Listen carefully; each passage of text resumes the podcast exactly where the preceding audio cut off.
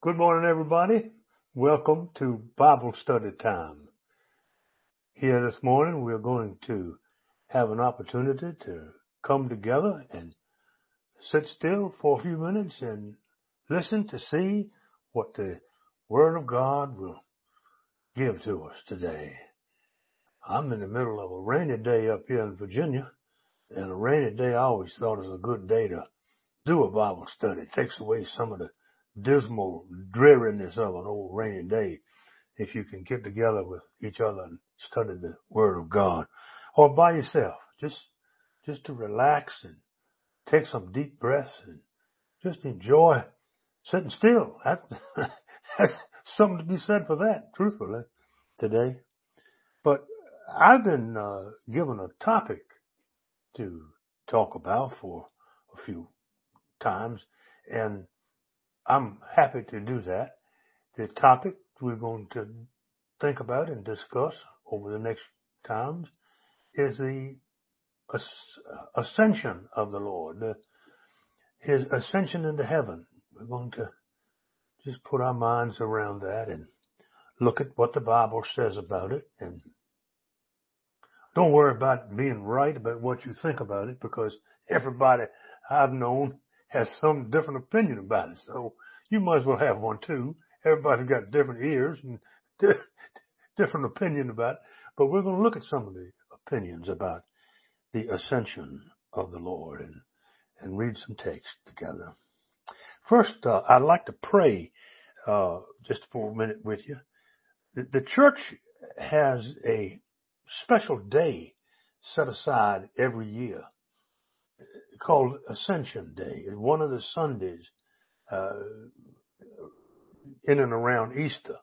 You'll have an Ascension Day. And let, this is the prayer for that day. Let us pray. Grant, we beseech thee, Almighty God, that like as we do believe thine only begotten Son, our Lord Jesus Christ, to have ascended into the heavens, so we may also in heart and mind also ascend with him, and with him continually live with him, who lives and reigns with thee and the Holy Ghost, one God, in a world without end. Amen. Amen. Prayer for Ascension Day in the life of the church. Well, thinking about the church and all, uh, one of the great preachers of the of the church, Billy Graham. I, lo- I love Billy Graham. He's dead now, but but he was such a great preacher, an evangelistic preacher. But one of the things that I remember he said, I don't know where it's written down, but I remember that Billy Graham said that ascension, the ascension of the Lord, is one of the doctrines which we need to consider more. He thought it was essential to the life of the church, that everything revolved around the fact that Christ went from the earth to the heaven to sit at the right hand of God. Now, how he got there will uh, busy us for a long time. But the fact is, that's what happened. It's this flip from the earth, the ministry of Jesus, to go up into heaven, sit at the right hand of God, and be the judge of the universe. I I think that's powerful. And so did Billy Graham. And he, if you notice, you remember his preaching. He had a big old flapping Bible. He had the biggest Bible any man I ever saw in the world. It just took up an acre of ground. And he, and he'd hold it out and he'd say, you must come to Jesus. You know, and he was firm about the fact that you surrender everything and, and, and come to Jesus. And the way that he saw that necessary was in the fact that the Lord was no longer just, just a baby in a manger, but he was the ascended son of God sitting at the right hand of the master. See? And so everything now was impingent upon what you did at that moment when Billy Graham called you, called you, and he wanted you to come, and he'd sit there. Old George Beverly Shea would sing, you know, he just as I am without one plea, but that my God, and that people would just begin to break. You could see them breaking and they would come out in the strangest places. Young people would come and they would come one at a time and then, then droves of them would come to the central message that Jesus is Lord. Now, ascension makes that possible. If Jesus didn't ascend to heaven, well, he'd just be a great philosopher. Be a good one, but he'd only be that. But no, he's, his mystery is real, so much greater than that. Now this, this is the work of the church. The word for work in the church is liturgy. Is liturgy. A church with no liturgy is, is not much. Don't do any work of work. Worship is not a, a, a sweet little thing you play every once in a while just to make you happy. Worship is work. If you're going to do it right, you got to work at it. Work, work, work, work, work. And not so that it makes you boring and mean, but that it gives you joy and peace. And a part of the work of the liturgy of the church is the ascension. A church that doesn't go down and talk about that once a year is in fact not able to grasp Jesus entirely, see? So that's what we want to think about and, and talk about. Now, we, we don't know what to do with this. Most of us in the church today, we've, we haven't forgotten it. We come across it every now and then, but we just don't dwell on it much. And I'm grateful to the ministry here for asking me to cover it too, because kind of like everybody else, we, I, I don't, I don't hardly know what to do with it either, but I know and can read people that do. So what we do normally when we don't, when we don't know what to do with something, what we normally do is we don't do very little with it. we do very little with it. You're going to find uh, uh, enough time trying to find sermons on the ascension. It's just not that many of them, not that many teachings on it. Although the teachings that are on it are strong and complex and vital.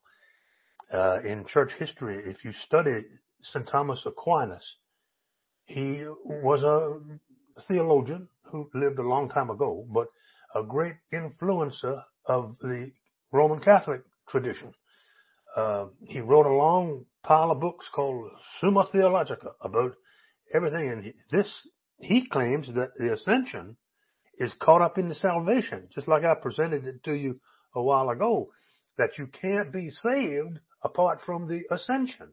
A very fascinating thing how he locates that right there.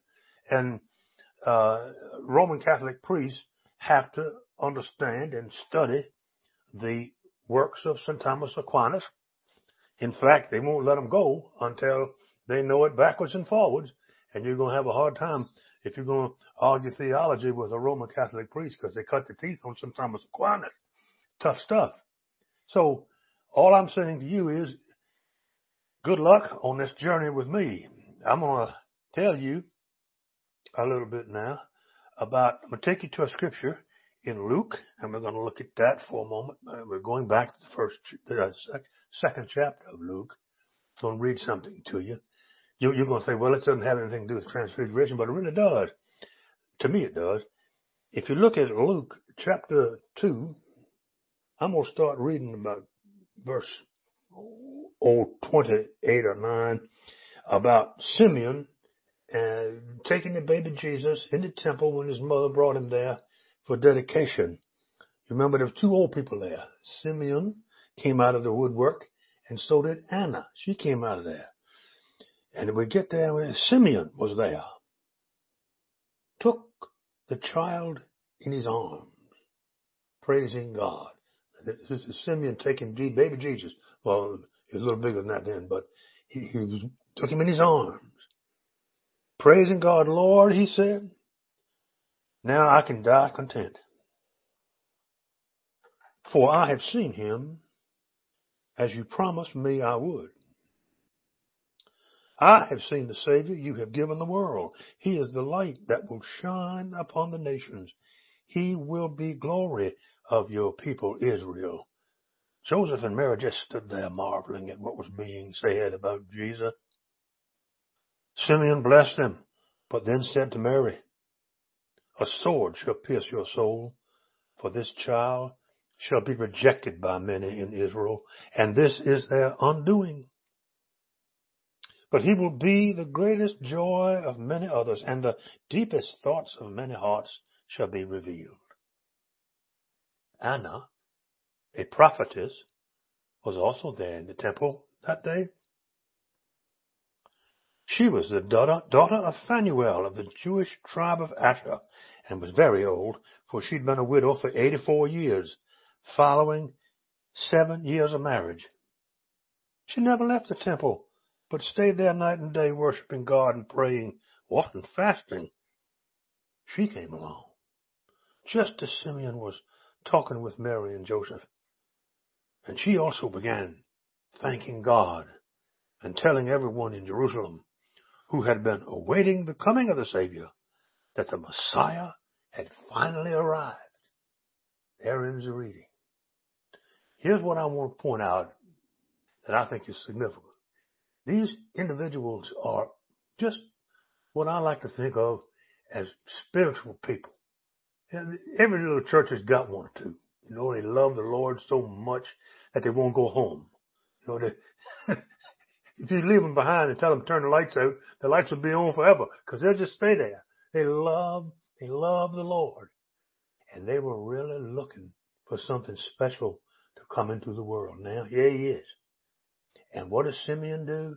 He takes him up in his arms. Now, this dedication, I'm given to understand, took place 40 days after, sometime after Jesus was, was born, sometime in that vicinity there.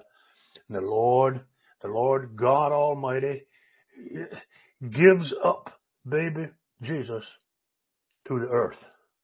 When, when, when Simeon takes him in his arms, a, a, a mystical transfer takes place in my mind from the arms of the Father God to the arms of the old Father human on earth. That is, that, that has no claim on righteousness other than that he walks with God, and there is no stronger claim than that. And he, he receives, he receives into the temple the infant baby child who has come to do this work. And right there with him, right there beside him, perhaps even holding the child herself, is Anna. You said, oh, Anna says to, this is the one, this is the one, this is the one for whom we have all been waiting. All right. Now, this is the beginning, I think, of Jesus' ministry in the world in the sense that he is here having been passed from heaven to earth, heaven to earth, as the child of God. So, we can read in the Gospel of Luke at the end. Then Jesus led them out along the road to Bethany, and lifting his hands to heaven, he blessed them, and then began rising into the sky, went on into heaven, and they worshipped him, and returned to Jerusalem, filled with mighty joy, and we're continually in the temple, praising God. Oh, isn't that a wonderful text? Isn't that a wonderful? That's how St. Luke sees the ascension. Very simple details of it there for us to consider, but it's the Easter period. It's the resurrection period. Sometimes we, you know, we don't hardly even think about the ascension. We go from, from Easter morning to Pentecost as if we are just going down the road with no seatbelts on. That we just, we just, the, the whole point of the gospel just goes right by us, goes over our head in the middle between the resurrection, or more or less the middle, and the coming of the Holy Ghost, there is this moment when Jesus ascends into heaven. So we're going to consider that. But it's interesting that the church celebrates ascension 40 days from the resurrection, just as we look to the dedication as 40 days 40, 40. In the middle there is the Son of God's ministry upon the earth, which we focus on right now and think a lot about. But here we have the facts of the story being that the Son of God is passed into the world, into the arms of Simeon from the Lord God Almighty. He begins his earthly ministry and then again he is passed from the earth back into the arms of God. And God receives him and sets him at the right hand of God in the heavens on his rightful throne. Do, you follow me there when I make that transition out of the arms back into the arms? It's like nothing in the whole Bible to think about. The only, and it happens again if you continue to look at uh, the Acts tradition, which is of course a further tradition of, uh, well, the Luke Acts tradition. We've talked about it before. It's, it's indicative of the fact that Luke wrote Acts. We know he, he wrote it because he, he claims that he does in the very beginning. He says, my friend who loves God in my first letter, I told you about Jesus' life and teachings and how he returned to heaven. See that? First thing in Acts, he returned to heaven. He didn't go down to 7-Eleven and, and, you know, get a big gulp and sit on the corner. He went back to heaven. And that's important for this Bible. What, why have we forgotten about it so much? And after giving his chosen apostles further instructions from the Holy Spirit, during the 40 days of his crucifixion, after his crucifixion, he appeared to the apostles from time to time, actually alive, and proved to them in many ways that it was really he himself they were seeing. And on these occasions, he talked to them about the kingdom of God. In one of these meetings, he told them not to leave Jerusalem until the Holy Spirit came unto them in fulfillment of the Father's promise, a matter he had previously discussed with them. John baptized you with water, he reminded them, but you shall be baptized with the Holy Spirit in just a few days. And another time he appeared to them and asked them, Lord, are you going to free Israel from Rome now and restore us to an independent nation? The Father sets those dates, he replied, and they're not for you to know.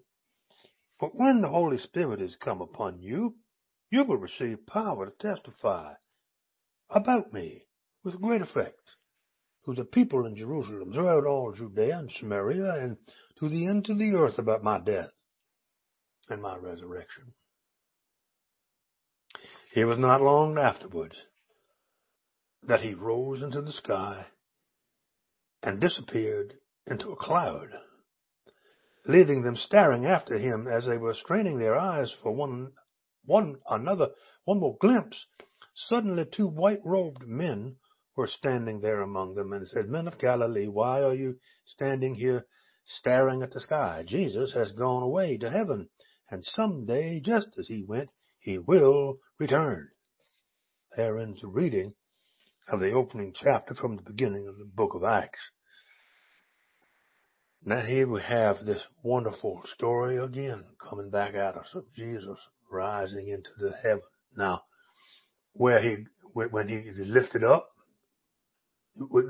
suddenly standing nearby are these two men in white. You know, these two strange angels standing by in white. I, I would submit to you that I'm of the opinion that they may be the same two that appear at the grave. One at his head and one at his feet. Uh, because they ask the same kinds of questions. They're like sentinels there, you know. They're at the grave. They say, "What are y'all looking for? for goodness' sake, he, he's not here. He's gone." They go in there saying, oh, somebody stole his body. He said, no, no. you don't know what you're talking about. He's, he's not here. He's gone. He's gone. And here again, these two standing by. the startled and puzzled disciples are looking up to the sky, looking up to the sky, saying, where in the world has he gone? The last thing I saw was a cloud. He's gone. And the two men in white here, the two angels, and say, what in the world are y'all looking up in the sky for? and they say, well, we're looking for Jesus. No, no, he's not there. He's not there. Go and do what he told you to do. Go on, get. It's a wonderful, wonderful, wonderful story. Wonderful story of the of the book of Acts. The, the scholars, not scholars, but well, yes, them too, sometimes call call this the passages of the dangling feet. The dangling feet, because in the world of art, this is one of the most popular subjects to be painted. It's all over the chapels of the churches in the in Europe. It's the great artists have each one visited this. Even Salvador Dali, the great uh, impressionistic uh, modern painter, paints Jesus and the dangling feet. Only if you look at Salvador Dali's artistic work of of the ascension, you're looking at Jesus' feet. You look right up from the soles of his feet and you see his hands and arms outstretched like he's on a cross and he's kind of going up to heaven and you, you get a, a bird's eye view of it from underneath looking up toward the, the ascending Jesus. As Salvador Dali, you can look him up if you want to. But, uh,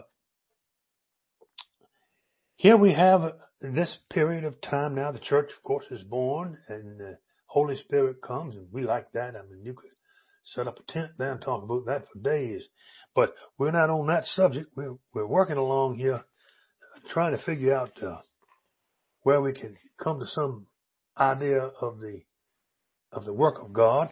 If you look at Acts chapter 7, again, we're going to get a, a, look here at the death of Stephen. Chapter 7, if you look at verse uh, 51 to 60, you know, Stephen was one of the early Christians who was martyred. He felt the taste of, of suffering in such a way. And we have a sermon in here, or uh, his defense, where he talks about oh, all manner of things about how the Lord has taken care of Israel and will take care of him. And at the end, he turns on his detractors with this word. He says at verse, uh, uh, chapter 7, verse 51, for those of you that are maybe following along, Stephen says, you stiff-necked heathen, must you forever resist the Holy Spirit? But your fathers did, and so do you. Name one prophet your ancestors didn't persecute. Or they even killed the ones who predicted the coming of the righteous one, the Messiah, whom you betrayed and murdered, yes, and you deliberately destroyed God's laws, though you've received them from the hands of the angels. The Jewish leaders were stung and furious at Stephen's accusation ground their teeth in rage, but Stephen, full of the Holy Spirit, gazed steadily upward into heaven, saw the glory of God and Jesus standing at God's right hand. And he told them, look, I see the heavens opened and Jesus, the Messiah, standing beside God at his right hand. Then they mobbed him, putting their hands over their ears and drowning out his voice with their shouts, dragged him out of the city to stone him. The official witnesses, the executioners, took off their coats and laid them at the feet, feet of a young man named Paul. And as the murderous stones came hurtling at him, Peter, Simon prayed, Lord Jesus, receive my spirit. And he fell to his knees shouting, Lord, don't charge them with this sin. And with that, he died. This martyr, we, we read now, we come to a close on that section of scripture, but we are reminded that at the moment of Stephen's death, somehow God pulls back the curtain between heaven and earth and gives him this vision of Jesus. Not sitting, but standing up. Oh my God, man. You, got him on his feet. The judge of the universe. Because what's going down is abhorrence to him. He's ready, man. He's standing. I see him standing at the right hand of God, says Stephen. Oh, that makes the, the, the, the people so mad, makes them so angry and fierce because who would say that a God would be opposed to his own people? Oh, Jesus don't care about that. Jesus is in another, another world. Well, there we have it. I want you to know that we are going to be visiting this subject probably the next time I'm with you. And I enjoy this subject, as you can probably tell. I enjoy talking about a topic thing like this. And uh, we looked at some of the scriptures today. There are many, many, many more. Don't be discouraged. All through the New Testament and some of the Old Testament to relate to this ascension experience. Uh, I'm going to talk some next week, a little bit speculatively. We're going to look about some of the speculative theological approaches to the ascension. That sounds like a big word, but it really isn't. And it just means we're going to look at it closer, look at it closer in terms of its theology. And we're going to think a little bit about our theology, what kind of theology we have and how we work that. And uh, I hope you see the relationship between Jesus and and his coming and taking up in the arms of Simeon and then him taken up in the arms of God. I think that's a wonderful connection to be made there, a mystical one. Well, listen, it's been a joy being with you this morning, and I hope you have the grandest day you've ever had. I hope you just enjoy your day and go from here and bless somebody. Be a blessing to somebody. I pray. Bye bye. See you next time. Okay? Bye bye.